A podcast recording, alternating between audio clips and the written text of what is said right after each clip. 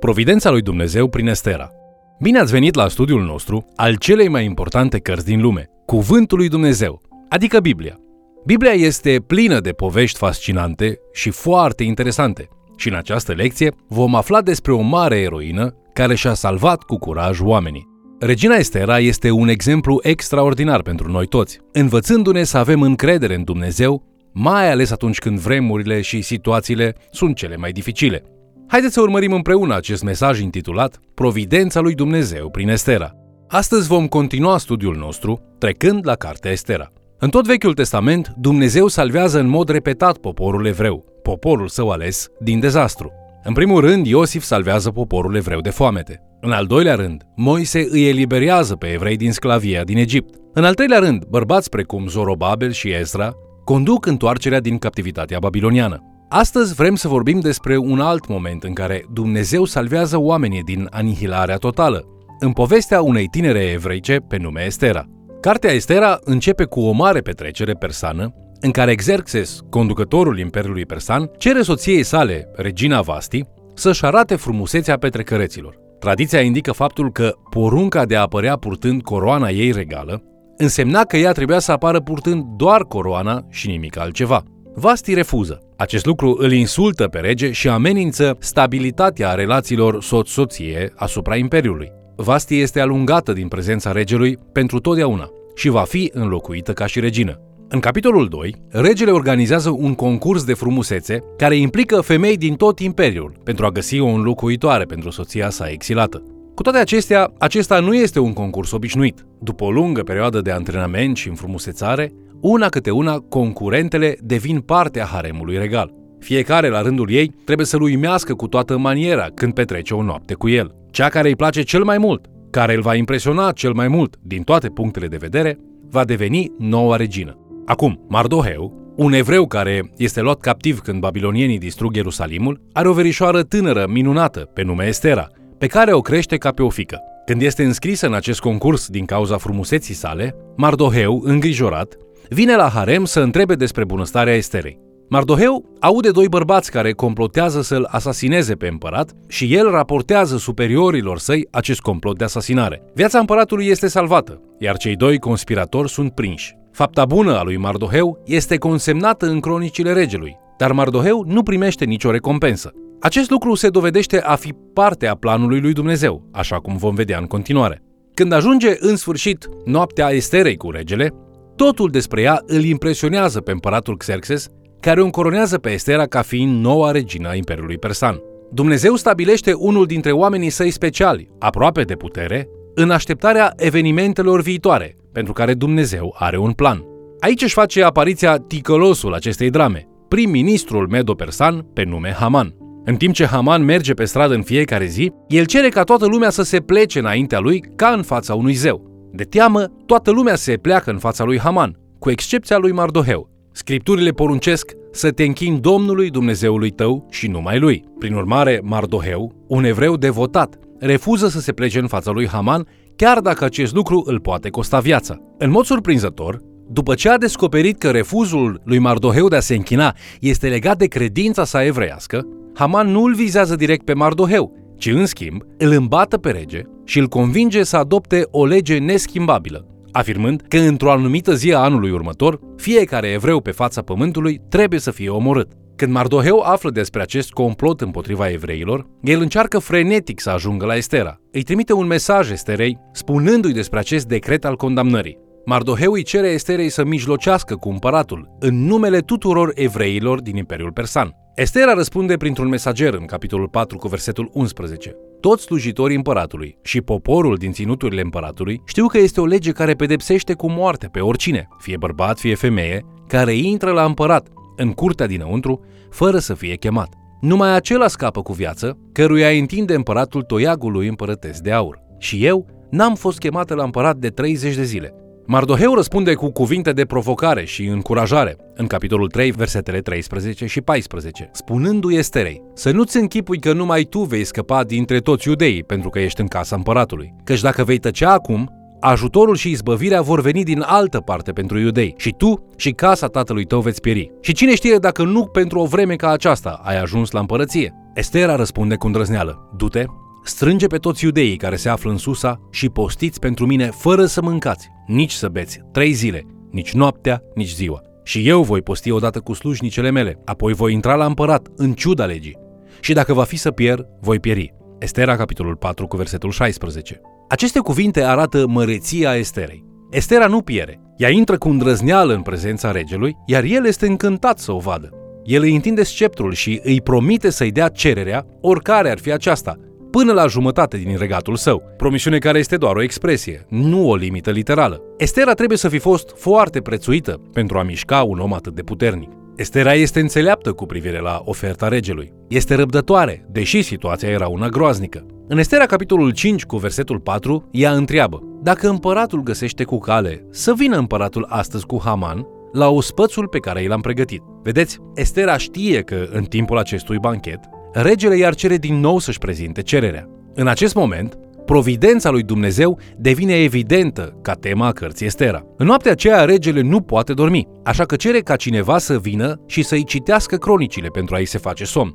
În timp ce îi sunt citite, ajunge exact la povestea despre modul în care Mardoheu l-a salvat pe rege de la asasinat. Aflând că nu s-a făcut niciodată nimic pentru Mardoheu, regele îl întreabă pe Haman dimineața următoare ce trebuie făcut pentru omul pe care regele dorește să-l cinstească. Imaginându-și că regele trebuie să plănuiască să-l cinstească pe el însuși, Haman sugerează o paradă frumoasă, spunând ceva de genul Aș lua calul tău regal cu șaua lui regală, coroana ta regală și hainele tale și aș pune acel om pe calul tău. Apoi, aș face ca unul dintre cei mai respectați oficiali ai tăi să conducă calul pe străzi strigând Acesta este omul pe care regele dorește să-l cinstească. Regele spune, fă toate acestea pentru Mardoheu. Imaginați-vă umilința, furia și frica. Haman pleacă îngrozit la banchetul cu Estera și regele, neștiind că merge într-o capcană. În timpul cinei, regele o întreabă din nou pe Estera care este cererea ei. Estera spune cu înțelepciune în capitolul 7, versetele 3 la 4. Dacă am căpătat trecere înaintea ta, împărate, și dacă găsește cu cale împăratul, dăm viața,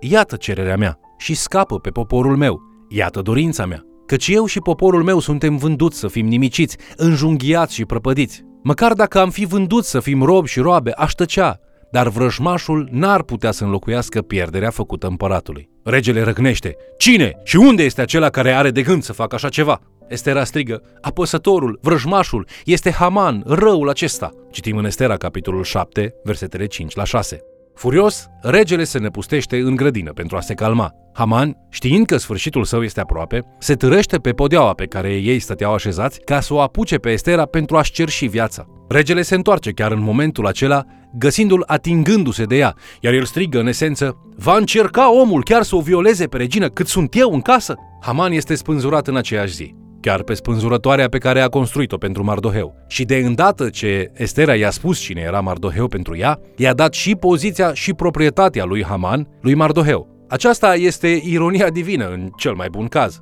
Haman, care a început amenințarea împotriva evreilor, a dispărut.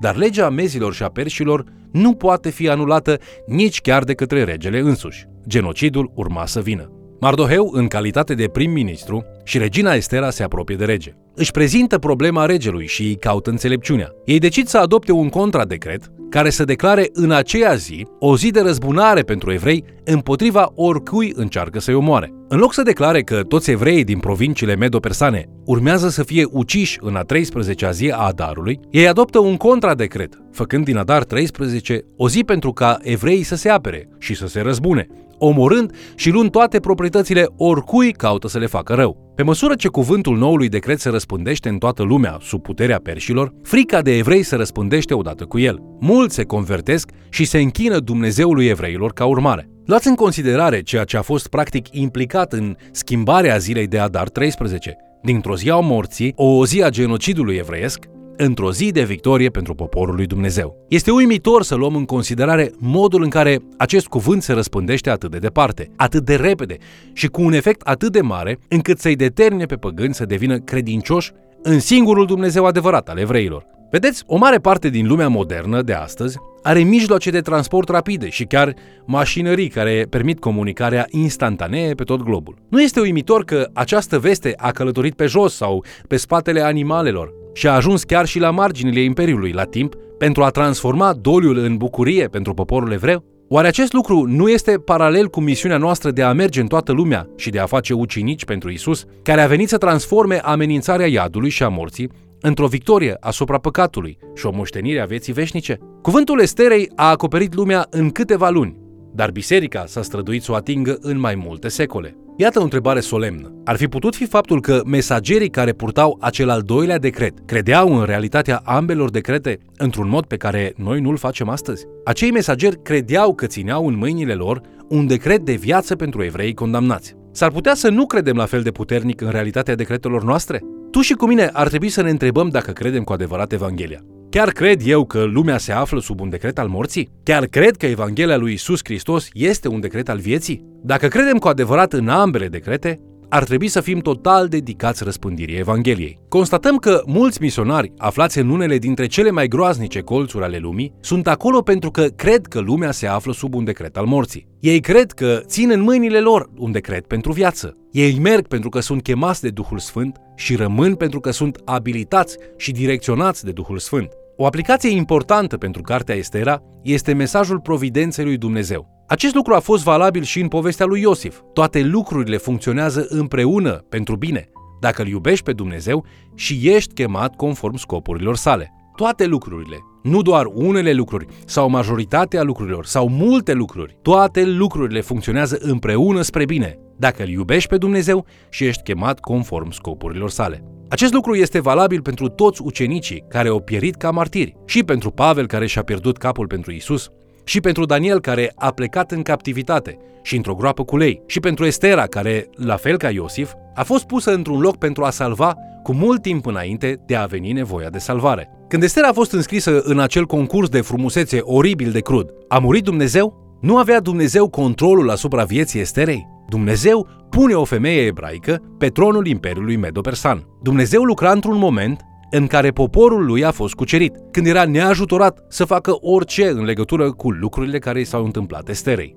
Providența lui Dumnezeu în circumstanțele vieții tale este unul dintre cele mai importante mesaje din cartea Estera. Acum, dacă nu-L iubești pe Dumnezeu și nu vrei să ai nimic de a face cu scopurile sau planurile sale, nu te poți aștepta ca toate lucrurile să funcționeze împreună pentru bine în viața ta sau pentru eternitatea ta. Există condiții foarte importante pentru această promisiune. Dacă îl iubești pe Dumnezeu cu toată inima și mintea ta și sufletul tău și puterea ta și în același timp, dacă ești cu toată ființa ta chemat conform scopurilor sale, ei, când aceste două condiții sunt îndeplinite, atunci orice ți se întâmplă este pentru binele etern și pe termen lung.